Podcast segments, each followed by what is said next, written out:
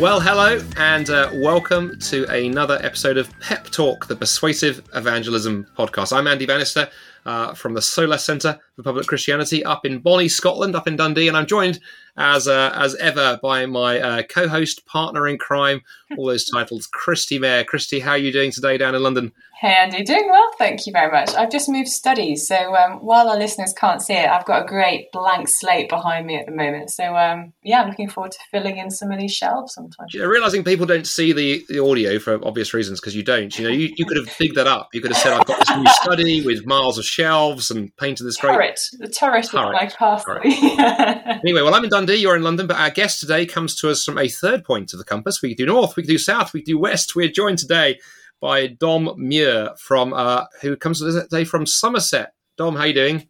Well, thank you, Andy. Thank you, Christy. Great to be on the show. And of course, you and I actually, although you're in Somerset, you and I, we, I recall we, we actually met in Scotland, didn't we? Back it back in the summer. Yeah, refuel that the big, lovely Scottish worship festival. Yeah, so lo- lovely big Scottish worship festival when the sun shines, and when it when it rains, it's um, it's more like a mud bath. I've only been once, and it was glory. It was incredibly hot. I mean, we were all getting sunburned. It was sort of freakish, but yes, that is the Scottish summer, Dom. It does that every year. It does that all, every year. Um, this show is sponsored by the Scottish Tourism Board. Um, so, Dom, one of the things that I was struck by as a way into the more serious stuff that we want to talk about uh, today, you describe yourself in, in various ways, right? You're, you know, I mean, actually, why don't you tell us who you are rather than me trying? Because I remember you gave me this great long explanation in the summer, of all the different things you're into. So, for oh, people that don't know Dom Muir, in a nutshell, what are you up to? Who are you? Oh, well, okay um, try and be serious. Uh, so uh, I am Dom. I'm 45, married with uh, two children, one on the way, and I am. I, I, think, yeah. I mean, I'm passionate about people meeting Jesus. I, I run a charity called Now Believe, which has uh, an arm called Jesus Fields, which run which runs events, and um, I also run uh, a business with my wife Thea, who, which is called I'm So Many Things, which is all about true identity, who God says we are, and we um, we have books and, and, courses around that, and also um, uh, sell products. But but yeah, I think my, my passion at the moment is to see is to see people come to Jesus, is to to see the millions in this nation, and particularly who don't know the Lord, get saved, and to get out on the streets and and preach the gospel. I love the gospel and I love to preach it.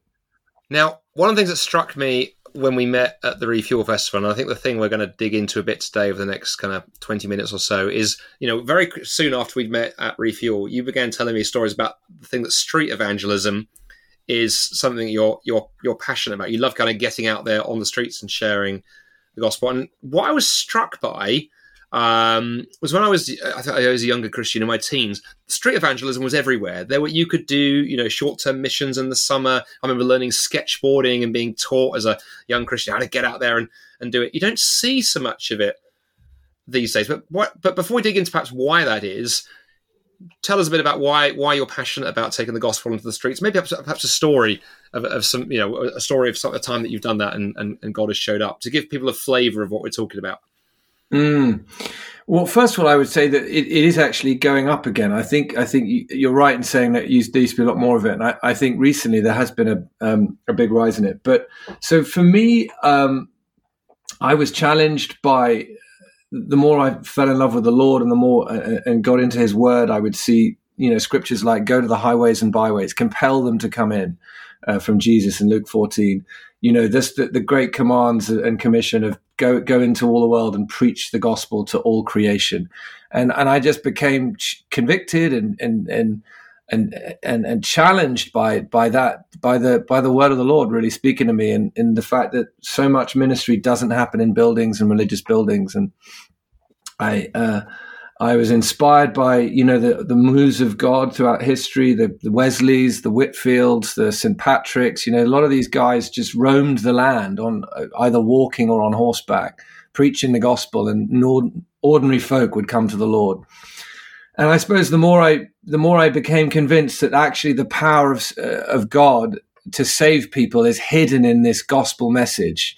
It's foolishness to the, the Greek mindset and the intellect, but nevertheless, it is God's means of salvation. The more I that that the more I got faith for that, the more I thought, you know what? I could just go into a street where there's loads of people, preach this message, and their eternities would be changed. And, you know, a family line would be changed. I just got a, a, a whiff of the potential of an ordinary day. So not only did it from that place did I start um, organizing missions. I had a Soho mission in London in the red light district for seven years on a Thursday night where we had uh, a table and, and, soup and donuts, and we preached the gospel there. We had a big cross we would put up in the middle of the red light district.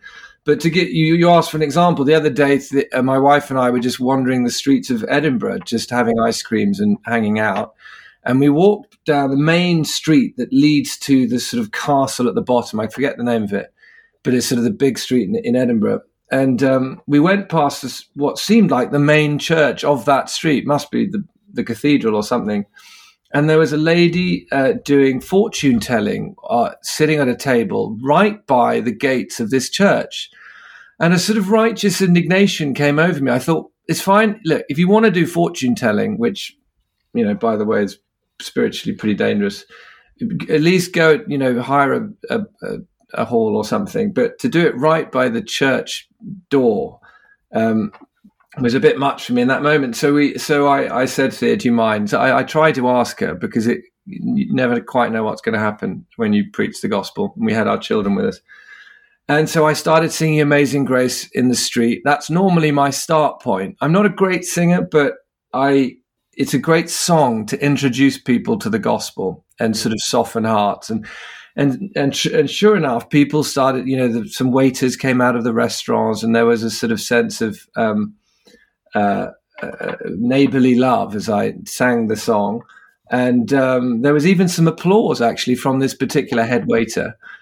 And uh, then I went into the gospel message, which I normally start with John three sixteen, in case someone gives me only three seconds, and that went down all right as well. When I after I'd unpacked it, um, it began to get a little bit more bumpy because I needed to, you know, talk about the cross. Why did Jesus die?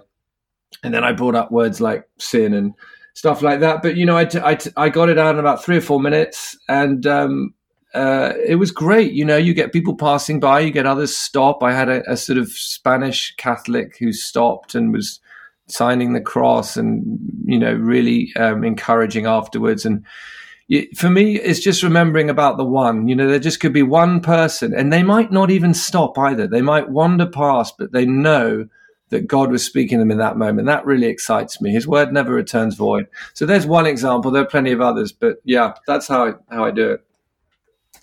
Dom, that's that's incredible. I'm sitting here listening to this story, and I think a part of me is elated, and another part of me is just terrified.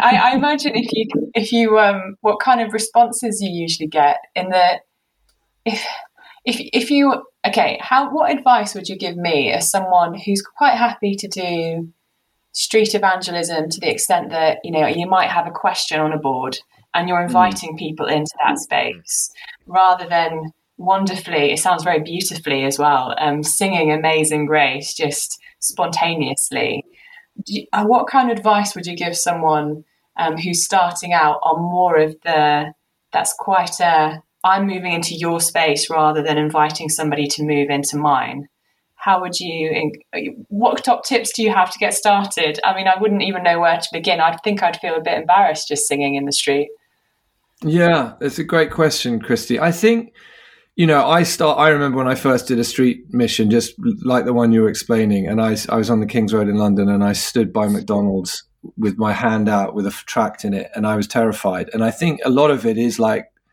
you've just got to start somewhere and bit by bit die. I mean, I, when I take streets, when I take people on the streets, I say that you know that I, I, I, I try and say that love, gospel love, looks like two things. It looks like showing up. Because a lot of the time you just got to get out there, and that's eighty percent of the battle. You got off your sofa, whatever. You turned up and you were there, and then the last twenty percent, or if percentage is the right way of putting it, is just dying to the flesh, dying to yourself. There's a guy who really inspires me called ba- uh, Baxter of Kidderminster you might have heard of him. He was a revivalist, a kind of circuit rider a couple of centuries back. And he would say, I preached as though never sure to preach again, and as a dying man to dying men. and and and I try and remind myself that you know today is a gift, and it, what if this was the last day we were on the planet? Like, how would you really live? And would you really care what people thought? And so some of it just is a death to self and reputation, and and just encouraging people be a fool for Christ. You know, remember take take on the fear of God and not the fear of man, and just embrace these things, hold them to your chest, and and bit by bit step out. So for me, I remember when I first preached, it was in Soho, London. I'd avoided it for four years because I'd know I knew I was called. These God had been speaking to me about these old revivalists. He'd been speaking to me about the unction and the anointing to preach, which he'd given me.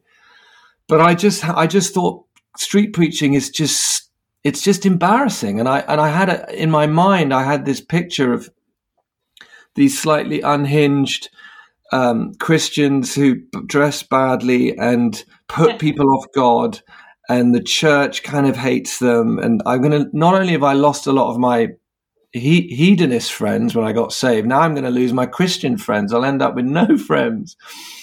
And so, you know, that was my rather narrow minded understanding of street preaching in, in the 20, 20th, 21st century. But one a girl one night a girl uh, we were in a bar and I was with some some Christian friends. She just said, "Look, Dom, do it," and I just knew it was God speaking through this particular person. And so the next day, I I got up in Soho and I preached, and it was a bit of a mess, but I got some stuff out there. God loves you. Jesus is real, and and bit by bit, you you grow I would encourage people to take a scripture, take a John 3:16. You don't have to go on a ladder, you don't have to on a step ladder or a or a soapbox. You could start once a, lot of the time I'll be in a bus. I'll be on the top deck of a bus and I'll and I'll just say uh, excuse me, everyone. Um, sorry to bother, a bit strange, but I feel like someone needs to hear this this verse from the Word of God.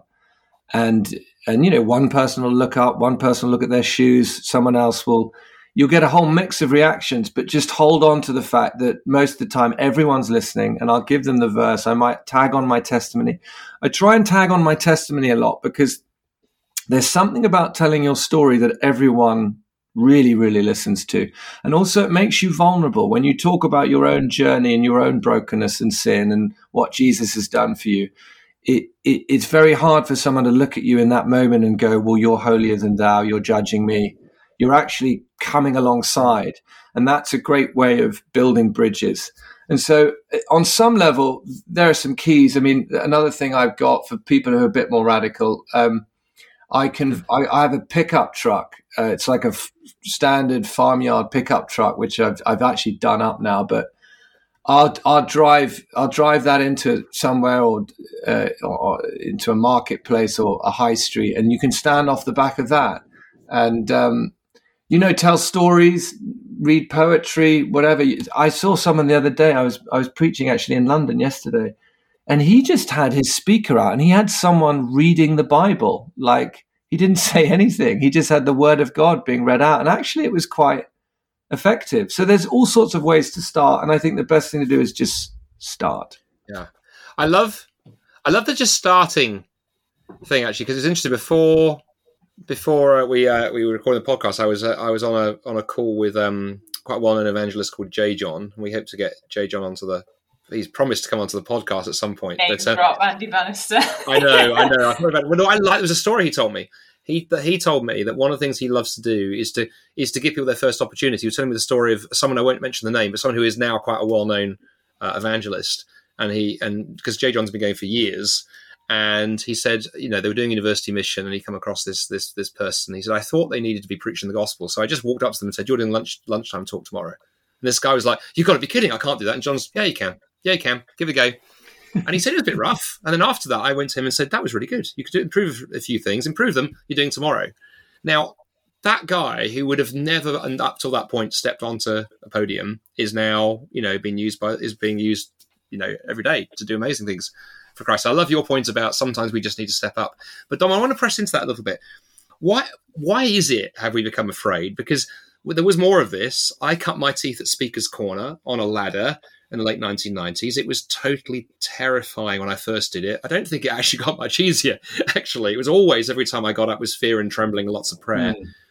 But we do seem to become much more sort of on the back foot. Is there is there is there some deeper reasons going on there around lack of confidence? Do you think? I think absolutely there are deeper reasons. I think we're in a time, um, uh, spiritually, socially, politically, as a nation, where we have moved beyond Christendom. Uh, we we no longer live in a kind of quote unquote Christian country, so um, things that would actually have gone over quite well or certainly been harmless, like preaching the gospel uh, 20 years ago, are now more polemic and um, incendiary. And, uh, you know, we have a whole um, kind of woke, you have things like the woke movement, you have progressivism, and you have uh, all sorts of activism like LGBTQ, which puts genuine pressure on Christians. And there's a there's a lot of intimidation out there to actually speak um, uh, the, the, the message of the gospel or biblical language can get you in trouble. You know that that's the day we're living in. You wear a cross, you might get fired from being a nurse, and you hear these stories, and uh, that will put people off. Well, it try, it certainly the enemy uh, wants to put us off, wants to uh, silence us, wants to muzzle the proclamation of the gospel, and so I think that that's definitely played played a role. You know, you act, you even see it in church buildings. People are, and people who run churches are, are, worried about how they how they present the gospel. Should they update words? What can they say? And things like the message of repentance being watered down. But the fact remains is that actually this isn't anything new. I mean, it, has been going on uh, like a roller coaster throughout history, really. And uh, so my encouragement to people is is now more than ever does the church need to be bold? Does the church need to return to the word of God and, and the fear of God and actually really take stock of the fact that that fear of man, that man pleasing spirit that has crept in to, um, that's not only crept into the church, but it's a general, the political correctness is, is all f- formed or it's all built on the fear of man. And, uh, so we need to shun that. We need to throw it off. We need to put it under our feet and actually really embrace the fear of God, the privilege and the responsibility of, of preaching the gospel. Come what may, whether it lands us in trouble, whether the police get involved, whether we get called a bigot, whatever it is, we really need to do stock in our own lives and and die. You know, Paul said, I don't mean physically die, but but but be prepared to do that. You know, Paul said, I've been crucified with Christ. Jesus said, Whoever desires to come after me must deny himself, take up his cross. Whoever, if you try and find your life, you'll lose it. If you lose your life, you'll find it. And I believe it's our finest hour. I really do. I believe that all that is going on now, the swirl in society, the, the, even with the, with COVID and the and the and, and the lockdown, I, I really believe it's almost like the table is being laid for those who really know the way, the truth, and the life, who really have the true God you know, forgive me, I don't mean to sound offensive, but but but you know, not the NHS, not COVID, not the government. You know, those aren't that they aren't Lord, and actually we have the Lord, and actually the church needs to needs to needs to needs to step forward in this hour in, in the power of God, in, in trusting in that He has gone before us and and and lead the way. I, I, just I love your sense of preaching here. You can hear it in your your tone and your voice right now, Dom. Thank you so much. Um, what passion you have for this. I um, yeah, Andy cut his teeth at Speaker's Corner. I was in Birmingham for 13 years, and there's you can't help but walk down New Street, and you'll see kind of Muslim friends over here, and there'll be um, a live reading of the Quran, perhaps over a loudspeaker, and then there'd usually be kind of some Christians over here. Some of them would be having a sign held up that said, you know, the end is nigh, and it's this real mishmash of these street evangelists and to the point that actually I think I felt quite overwhelmed by it in, in the way that I just thought, gosh, is this actually achieving anything? It's just people shouting really loudly when everyone else is trying to go about their their day.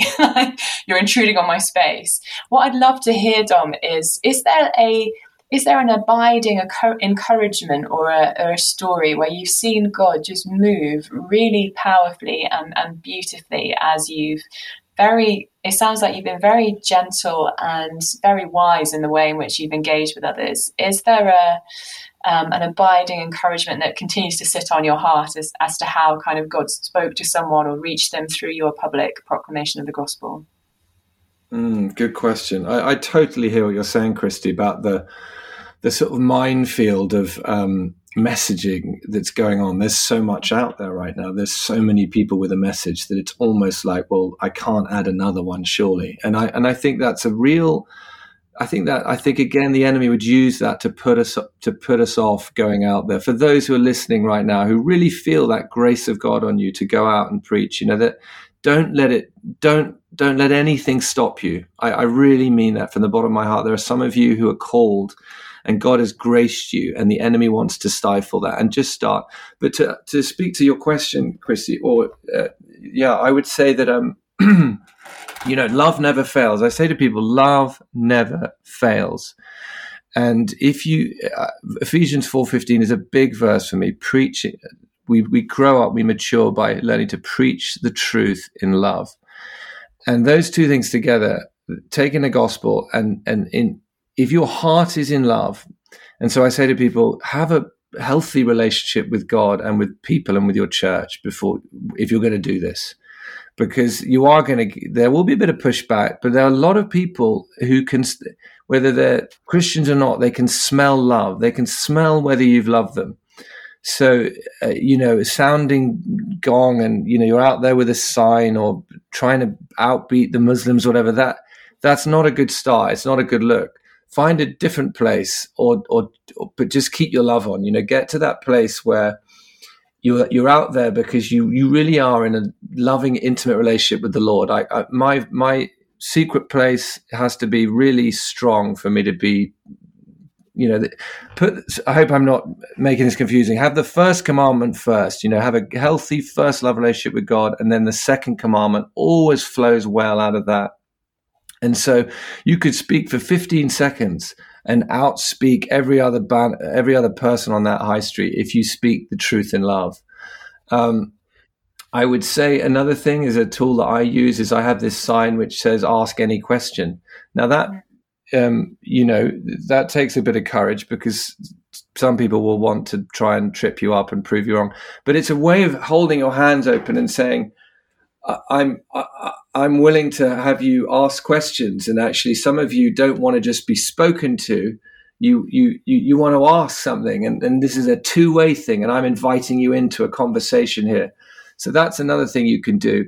Um, but the main thing I would say to people is uh, is don't don't be tripped up on on some of the the the the, the, the off putting phrases like people don't want to be preached at.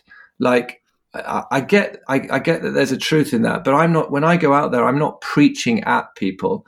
I'm, uh, I'm making sure I'm uh, coming from a place of love, and I'm simply speaking the truth, and I'm allowing God to do what only He can do. It's not for me to try and um, you know, prove anyone wrong or, or save people. I can't do that. And that's really important for the evangelist to remember. It's the Lord who convicts, it's the Lord who saves, and he does so using this means of preaching the gospel. Dom, thank you. What a beautiful note to finish on. Keep your love on. Thank you so much. It's been a joy speaking with you these past 20 minutes. Um, Andy, as ever, wonderful joining you. I'm afraid we're going to have to bring it to an end now. So, um, listeners, thank you so much um, for listening. And we look forward to seeing you in a couple of weeks' time. But until then, uh, thank you, Dom. Thanks again, Andy. And we'll see you soon. Thanks, Christy.